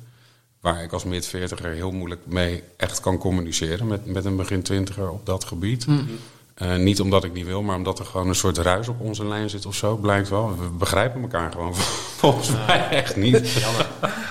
nou ja, dat vind ik echt jammer. Ik, Ja. werd vervol- ik werd vervolgens in het seminar in de kunsthal werd ik helemaal afgebrand door Echt waar? wat jonge activisten. Ja, die vonden dat. eh, maar die zijn zo boos. eh, en die kijken ook niet eh, verder dan, dan wat ze op dat moment zien. En kijken niet, voor mij, in mijn beleving, eh, in mijn ervaring, op dat, op dat moment naar achtergronden van mensen die aanschuiven aan, aan, aan een tafel. En ik denk, ja, you're, you're preaching to the choir nou. En dit is niet. ehm, dit is niet de oplossing hoe we dit nu in aan het steken zijn. Want je kan ook niet. Ja, ik kan niet een performer eh, neerzetten die ehm, misschien net twee liedjes uit heeft, wat niks gedaan heeft. Exact. Omdat hij toevallig uit Rotterdam komt. Het, is, weet je, het is een roze zaterdag, dat komt één keer in de twintig jaar voorbij. Eh, daar moeten gewoon andere namen staan. En namen die het kunnen over, overleven ook. Want als je zo iemand Ja. op zo'n podium neerzet. Queer publiek is superleuk, maar ze kunnen ook heel vervelend en nasty zijn. Want ze staan ook gewoon, als ze je niet interessant vinden, draaien ze de nek om. Of draaien ze de hoofd om, sorry. Ze bestormen niet het podium, maar ze draaien zich om en gaan naar de bar. En gaan andere dingen doen en gaan Ja. naar de bar. En dat zijn ook, eh dat, dan moet je mensen ook tegen beschermen. Dat zijn namelijk ook traumatische ervaringen. Als je niet, we hebben het er net over, er zijn weinig plekken waar je meters kunt maken om te groeien. Als je in één keer dan daar neergezet wordt. Ja, en- dan verzuipt het gewoon. ja. Dan verzuipt het. Ja. En, en dan maak je eigenlijk zo'n carrière kapot. En dat beseffen ze niet. En maar je krijgt ook niet de ruimte om dat rustig en duidelijk uit te leggen. Omdat we alleen, alleen maar aan het schreeuwen zijn op het moment. Maar is dat niet ook wel een trend van deze eh, tijd en ook vooral inderdaad van de Gen Z? ja. Dat we vooral aan het schreeuwen en iedereen probeert zijn eigen plekje weer te veroveren. En dan ook dus in de muziek. Ja, nou, ik, ik, ik denk soms van we kunnen niet als persoon ons druk maken om alle problemen die er nu op dit moment zijn. En dat zie ik in mijn algoritme veel gebeuren. Iedereen deelt maar headlines wat met activisme te maken heeft. En op een gegeven moment heb ik voor mezelf een knop omgedraaid van ja, maar wat doe je in het echte leven? Weet je, je kan ook niet overal mee ingaan. Ik zat toevallig van vorige week in een talkshow bij eh Shai en Sagit. En Ja, zo, ja.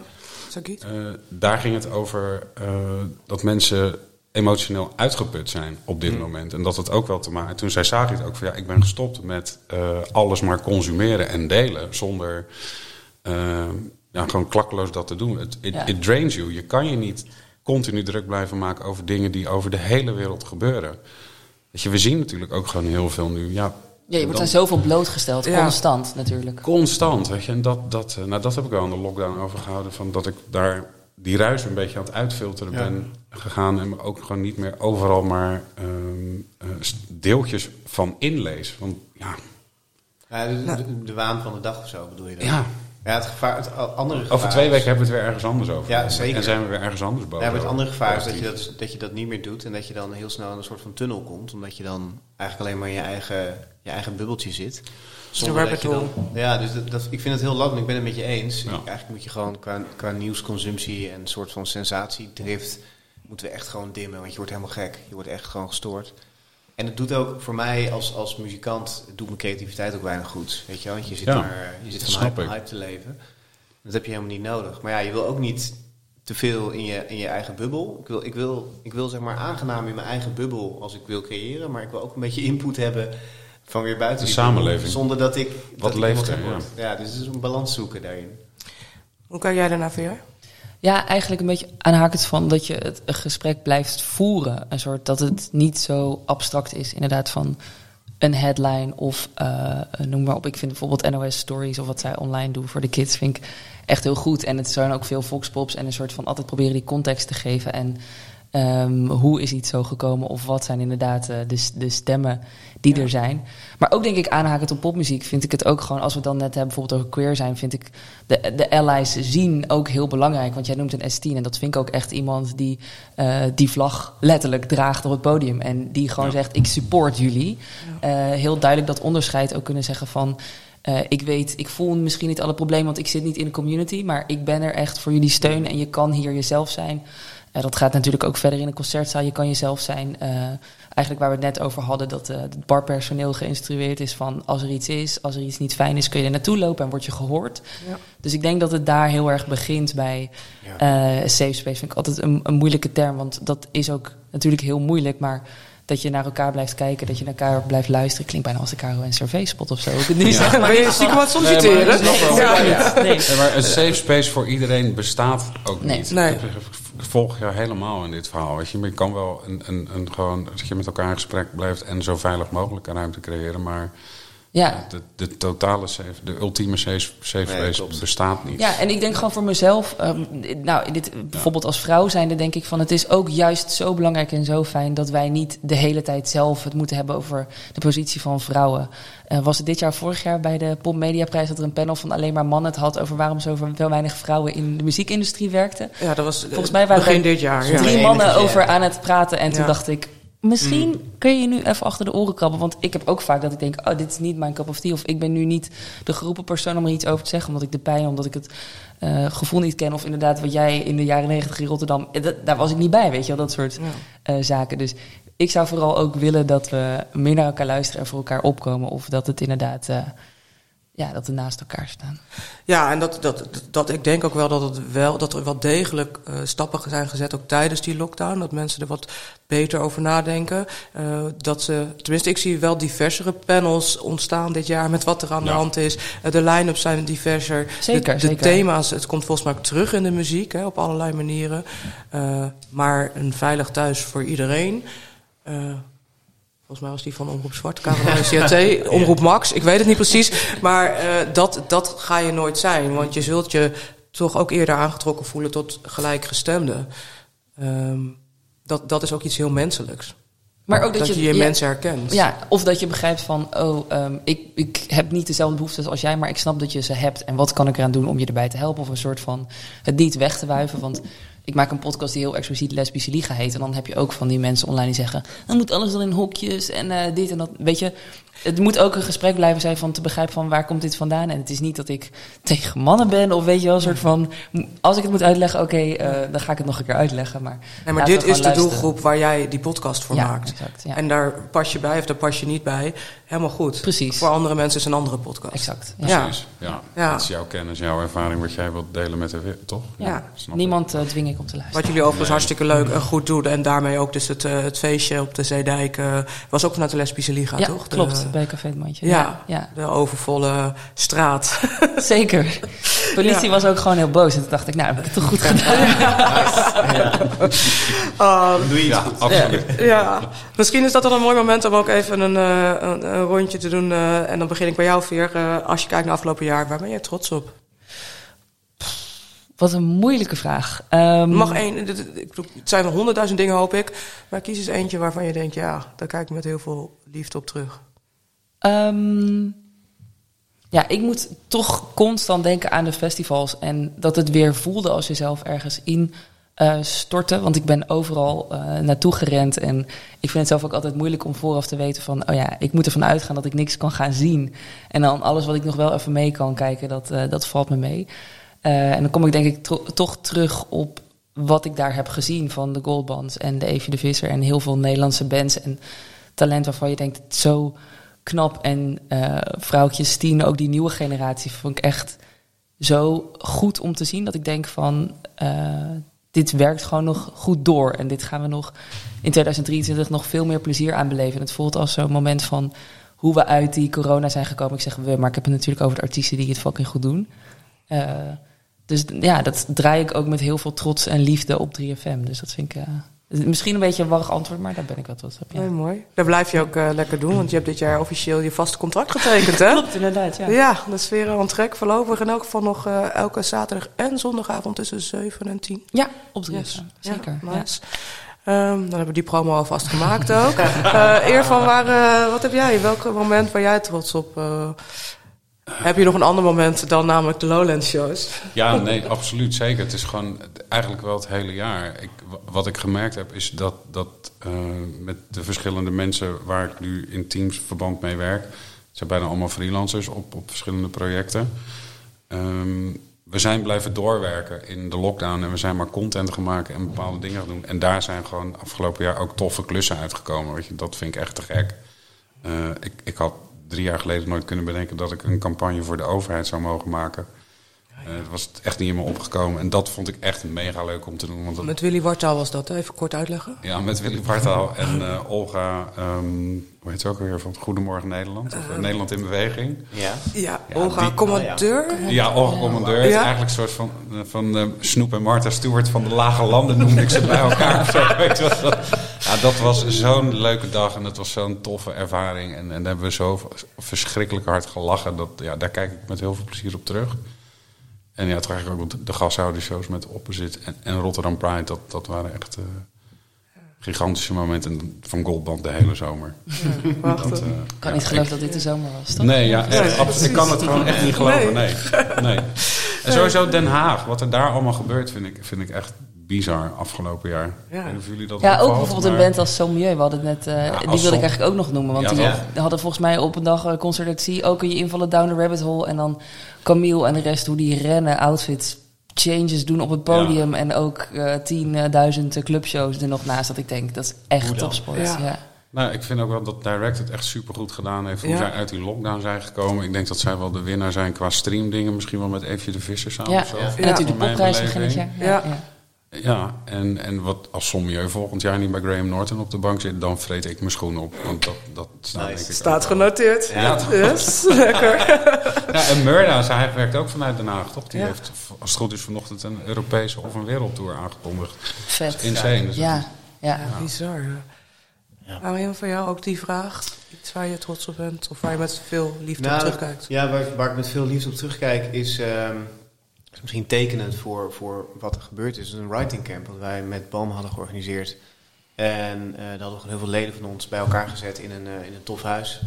En die gaan dan twee dagen met elkaar allemaal groepjes schrijven. En eh, wat je gewoon merkt is dat mensen gewoon, wat voor shit er ook gebeurd is. Je hebt twee jaar niet kunnen spelen. Je wilde net releasen en toen kwam corona en al die dingen. Maakt niet uit. Mensen blijven maken. En, en artiesten blijven maken en die willen maken. Die blijven maken en die blijven gekke dingen maken. En dat is een soort van, ja, het is, het is niet mijn trots, maar het is mijn trots voor alle artiesten in Nederland. Dat ze gewoon, eh, wat er ook gebeurt, mensen blijven wel creëren. En je ziet ook wel uitstroom uit de sector. Mensen die dus weg zijn gegaan omdat het gewoon niet te doen was. En toch, dat zijn dan mensen waarvan ik dan ergens ook wel denk... van ja, je bent dan misschien de sector uit... maar je zit nog steeds thuis gewoon te maken. I know. Want het is toch een, een drive die je hebt. En dat vind ik te gek. Dat echt gek. Ja. Ja? Ja. Ehm, ook nog even vooruitkijken.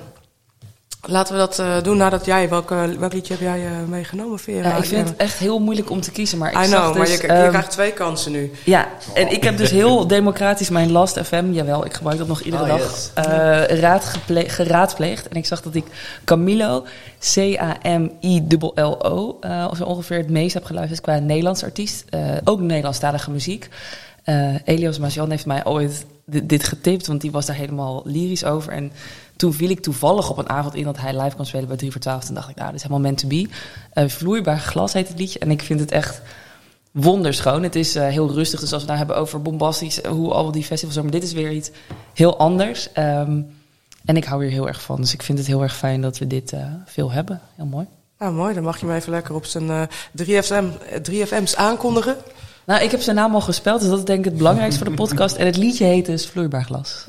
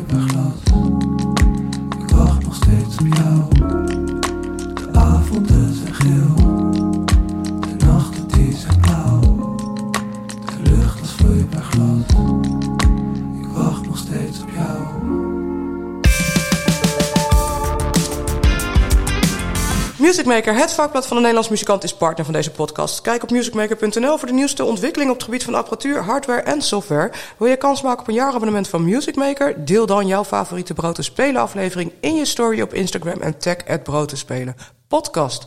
Onder alle stories verloten we een jaarabonnement op Musicmaker, het vakblad voor de Nederlandse muzikant. Ik wil met jullie nog even vooruitkijken. Want eh, 2023, Noorderslag, eh Veer, je zei het aan het begin al altijd een beetje het feestje. De start, het vieren van eh, de muziek die eraan komt.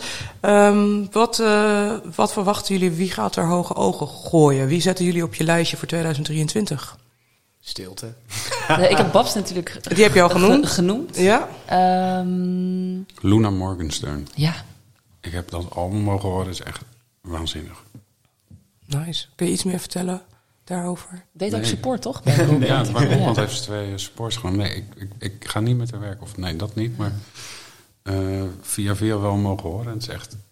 Tenminste, ik hoop dat het een album wordt. Laat ik het zo zeggen. Ik heb muziek gehoord. Ik weet niet of het een album wordt. Dat vond ik echt waanzinnig. Nice. Ja. Oké. Ik heb dat wel met eh Rouvela. Oh die, ja. die speelt op Noorderslag.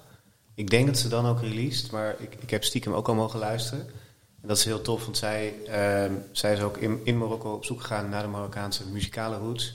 Heeft dat meegenomen. Eh, en dan klinkt het gelijk heel hoe wereldmuziekerig. Maar nee, het, is gewoon, het zijn hele vette songs met dan een paar van die invloeden erbij. Super vet. Ik ben heel benieuwd, want ik heb haar een aantal jaar geleden gezien. Toen ze echt, ze is nog steeds jong, maar toen was ze echt nog een tiener of zo. Ja.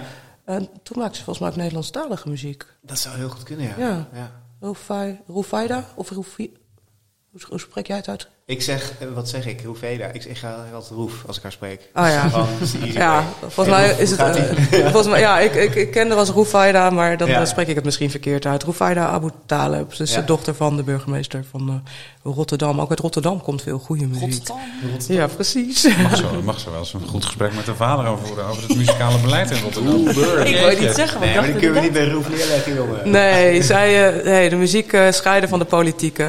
Net als in sport scheiden van de politiek. Kan Roef mij dan uitnodigen voor een etentje bij de vader? Bij deze. Nou, bij deze. Ja, precies.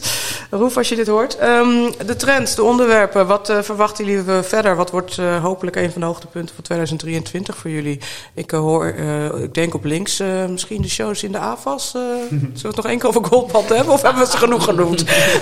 Hashtag no spon. Ja, anders gaat het vervelen. ja, Nou ja, da- daar kijk ik inderdaad heel erg naar uit. En, en die in de lotto.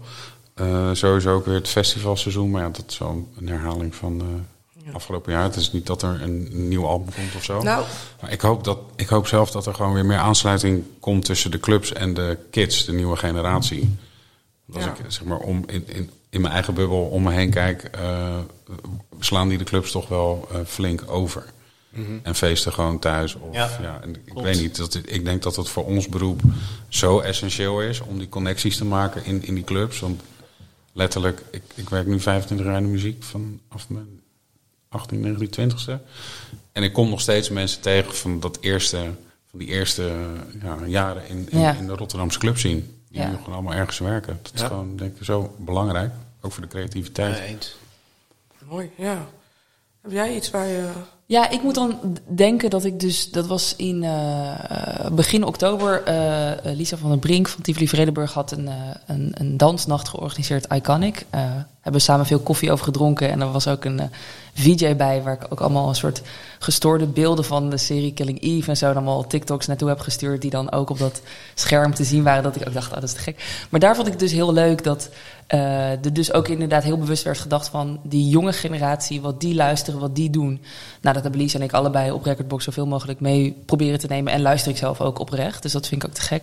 En daar kon ik gewoon een soort... eh, ja, een albumtrack van Taylor Swift die ik heel vet vind, eh, draaien. En dan heb je er gewoon schreeuwende kids, terwijl het niet een van de grote hits is. En dan ga je gewoon door met daarna iets van RuPaul's Dr- Drag Race en eh, dansers en performers daarbij. En die avond voelde ik echt ja, heel veel vuur en passie. En ook om eh, al die, om echt ook die jonge generatie. Ik ben zelf nu op dit moment 29, maar ook echt begin 20. En wat jij zegt, mensen die voor het eerst, eh, ja, die ik normaal zie tweeten over barrier hebben bij eh, inderdaad een Billie Eilish of de kleinere act. En die wil je ook naar die dansnachten krijgen zodra ze 18 zijn en daarbij aanwezig mogen zijn. Eh, super belangrijk en ook om inderdaad dan erover na te denken van. Eh, waar zitten die eh, eh, overlap? Bijvoorbeeld, ik merk dat dan heel erg met een track van Vrouwtje natuurlijk. Dat, die track met Estine, eh, dat is dan echt de hele zaal van jong tot oud schreeuwt dan mee. En dan heb je Ja. een paar van die andere nummers. Ik vind het heel erg leuk om als je het draait, om dat te zien, om dat eh, te voelen. En eh, dat ook met de lesbische liga nog, nog meer te doen. Dus dat, eh, ja, die popmuziek, die jonge generatie, inderdaad ook in de clubs, dat vind ik heel erg tof. Ja. Mooi, ja. Lekker. Jij? Waar, eh, Ja, be- beleidsmatig denk ik dat we echt, echt in 2023... Zit, ja, 2023 hè? Jezus. nou, dat was the point. Nee, ehm, dat we echt moeten kijken naar, ehm, eh, naar gewoon voor artiesten... Bij stre- streaming is zo belangrijk geworden. Was het natuurlijk al, maar juist nu in corona hebben we ook gezien... Het is echt heel belangrijk. We moeten wel ook echt gaan kijken naar hoe dat dan beter uitkomt bij artiesten en beter terechtkomt. En dat is een super groot dossier met heel veel gedoe over. Ligt het aan de streamers, ligt het aan de labels, ligt het aan weet ik veel wie, eh, artiesten die gewoon foute deals hebben gesloten. Ehm, daar ga ik me wel mee bezighouden in 2023 en bandpopulteurs ook. En, want dat is namelijk, als je het hebt over duurzaamheid en wil je een carrière hebben als artiest waar je niet een jaartje piekt en dan weer flikkert, burn-out weet ik veel. Wil je lang bouwen, wil je lang doorgaan, dan moet daar dus iets gebeuren. Mooi. Dus dat eh, gaan we ook in de gaten houden. Ja, En, eh, dankjewel. Ehm ben ik nog iets vergeten te vragen? Is er nog een onderwerp, is er nog iets wat jullie van het hart moet? Nou, ik denk dus dat we in de, de pandemie dat de podcast, het podcast luisteren heel erg in mensen hun dagelijks ritme is eh, gekomen. Dat is natuurlijk enorm toe, toegenomen. En ik denk dat het bij veel mensen is gebleven. Dat als je in de trein naar werk bij wijze van even NRC vandaag dat eh, blijft luisteren. En dus ook die niche zoals deze, maar ook eh, ik had het net over Elias, die heeft dan een prachtige podcast voor Soul and Jazz, De Vlam gemaakt, waarin hij als DJ-muzikant andere muzikanten interviewt. Eigenlijk wat we nu ook doen, dat we lekker de diepte in kunnen gaan en dat je het kan hebben over popzalen, noem het op, een beetje achter de schermen. Ik hoop heel erg dat uh, dat, dat in mensen een systeem blijft, toch? Als we het hebben over de niche-plekken, de niche-dingen die je consumeert. Ja. En uh, daar luister ik zelf graag naar. En uh, ja, daarom ook lekker bezig, Amber. Dus schouderklopje voor jou. Yes, yes. Dankjewel. Wat, wat zijn, ik ben benieuwd naar jou uh, vanuit, uh, vanuitziende blikken over 2023 en wat je zelf graag ziet. Zo. Ja, Amber, Of ja, lastige vraag. Ik ben een beetje safe bij de, bij het bel, bijna. Want Arjen heeft zo'n... eh, Nee, ja, ik weet dat ik heb daar... Ik heb me iets minder goed... Ik heb vooral voor jullie het zo goed mogelijk proberen voor te bereiden. Met, nou, laten we het hier vooral een beetje over hebben. Ik heb daar zelf inderdaad nog niet echt over nagedacht. Ik merk wel dat ik na uh, als, corona... als liefhebber en dan als fan? Ja, als liefhebber. Nou ja, um, ik merk dat er gewoon bij mij wel iets veranderd is... waar inderdaad de podcast meer in mijn systeem is gaan zitten. Dat ik nog een beetje moet wennen aan dat de kunst- en cultuursector gewoon open, open, open is. De overprikkeldheid had ik met uh, meerdere van jullie ja. al over gehad. Dus één dag congres of festival en ik ben helemaal kapot. Dus waar ik naar uitkijk is dus uh, het, wat, het wat spreiden. Wat meer, meer concerten pakken, uh, maar ook de kleine zalen. Um, ik verwacht heel veel van. Uh, ik ben heel blij, want ik ben heel erg van Nederlands talent. Dat heb ik mijn hele leven al gedaan, ook bij de radio, alles. Nederlands talent, hoe dat zich ontwikkelt. En wat ik een mooie ontwikkeling zie, vind, is dat de grote. Dat de, het, het talent van de afgelopen twee, drie jaar. Nu al de grote zalen. Uh, uh, uitspeelt. Ja, dus een AFAS. Ja, uh, ja, ja, dat gaat, en dat vind ik een hele mooie trend om te zien. Dat die plekken er dus blijven voor talent. Dat die uh, talenten dus doorgroeien al vrij snel naar een grotere zaal dan een Bitterzoet of een, nou, een kleine zaal in Tivoli. Um, dat, daar hoop ik heel erg op dat dat zich blijft doorzetten. En dat hoeft dus niet Nederlandstalig, maar hè, nee, van Nederlandse bodem. Uh, waar kijk ik naar uit? Ja, Eurosonic Noorderslag. Ja. Wie moet de popprijs winnen? Dat ben ik wel bij jullie allemaal benieuwd naar. Ja. Oei, oei, oei. Oh, ja, sorry, ik hoop... Aan het eind zo van de tijd tikt en ondertussen ja. ja. deze... Eefje de Visser? Ja, vind, vind ik eigenlijk wel, ja. Mag ja, ik dat zeggen? Van, van jaar Alles mag je zeggen, toch? Ja, want Direct had hem vorig jaar, toch? Ja, ja, ja dat vroeg ik me dus af toen je die vraag stuurde. Heeft Direct hem al... Uh, ja, die heeft hem in januari gekregen. Die heeft hem, ja. nou ja, ik zou Eefje de Visser, ik weet niet of het logisch is, maar ik moest aan Eefje de Visser denken, ook wat jij over haar zei. Um, hoe zij het tijdens die lockdown en die film en haar hele concert en hoe ze zich is blijven ontwikkelen met één album, waardoor het ook live op alle podia, zowel kleine zalen als grote podia, goed tot z'n recht kwam. Hoe ze dat bij elkaar heeft gehouden, ook qua band en tussendoor ook nog moeder is geworden. Ja, en zeker. Ja. Ik, Echt heel knap. Niks, nee. nee, ik vind uh, muzikaal gezien uh, en uh, ondernemers, als ondernemer zeg maar, alles bij elkaar. ja, voor mij even de visser dan. Eens, ja. Nee, nee, niet. Dan wordt ik jullie... wel. Ja, ja zeker, oh. zeker. Ja. Oké, okay, kunnen we ook ergens stemmen? Ja. Waar zijn de stemknoppen? Nou, tot, tot slot, tot slot dan. Uh, jaarlijstje, wie zetten jullie bovenaan? Nummer 1, uh, de song van 2012, Arjen. 2012? Uh, 2002, zo. ik, sorry, ik ben iets aan het opzoeken ondertussen. 2022. Ja. Persoonlijk? Mag persoonlijk. Uh, Bad Habits, Steve Lacey, zeg ik dan. Oh, nice. Oh, daar ga ik heen in de melkweg volgende week. Och. Um, jeetje. Amber. Ja, ik, wil, ik wil de goldband, zeg maar. Ga ik niet doen. Nee, die hebben we echt... Sorry, ik maar ik ga even een factuur ik sturen. Je. Ja, nee, precies. Vrouwtje Vind ik gewoon, eh, Nice. dat, moet, dat moet in de lijsten. Punt. Ja. Dat is gewoon zo goed. Mooi. Dan, dan ga ik nu over de grens. Ik heb denk ik Jessie Ware het meest. Och, Eh, ja. Dat was echt mijn lockdown overlevingsplaat. En afgelopen jaar gezien op Milkshake Mm. ook. En daardoor weer dat album kapot gaan rijden. Maar dan het nummer Please. Een liedje wat is gemaakt voor de Deluxe Edition. Mooi. Super Ja, geweldige track. Oh. Ja. Ik heb zelf weer geen antwoord. Dus, eh, Heb je wel de song van het jaar gezet? We gaan even op je song van het jaarlijstje te spieken. nee, sorry. Ah, goed, dat zien we allemaal. Dat zien we allemaal wel. Eh, welke had jij ook alweer? Wil je- Zullen we die erin zetten? In de, Steve Lacey, ja. Steve Lacey. Steve Lacey. Nou, mooi. Dan gaan we daar nog eh, kort eh, naar luisteren. Eh, dank jullie wel eh, voor deze soort van afsluiting van 2022. Lekker plannen maken voor 2023. En eh, dan heb ik jullie graag nog een keer hier eh, weer aan tafel. Leuk. Jij ook Thank you. Thank you. Ik dank mijn gasten eer van R, Vera Simons en Arjen Molema. Jij thuis of onderweg bedankt voor het luisteren. In samenwerking met No Man's Land hebben we een aantal podcastafleveringen gemaakt over Fair Pay. Alle drie de afleveringen vind je in onze podcaststream. Vergeet niet dat je dus kans maakt op het jaarabonnement van Music Maker, partner van deze podcast en het vakblad voor de muzikant. Laat in jouw Instagram stories weten wat je favoriete aflevering is van Brood te Spelen. Tag at Brood en Spelen podcast. En onder de inzendingen verloten we een jaarabonnement. We zijn er nog wel hoor, een paar keer dit jaar. Maar dan gaan we ook terugblikken met de artiesten die eh, dit jaar ons heel erg verrast hebben. En we hebben natuurlijk nog een backstage aflevering. Dus blijf lekker eh, luisteren. Eh, nu nog eenmaal een laatste nummer voor deze aflevering. Vera, wil jij die met jouw stem aankondigen? Voor iedereen met slechte gewoontes is dit Steve Lacey, Bad Habits.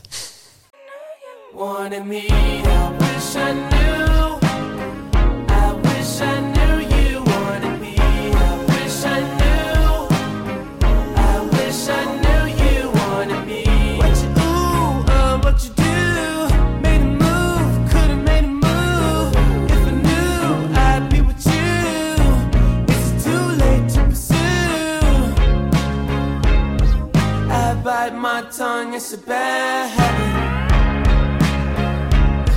Kinda mad that I didn't take a stab at it. Thought you were too good for me, my dear. Never gave me time of day, my dear. It's okay, things happen for reasons that I think are sure. Yeah, I wish I knew.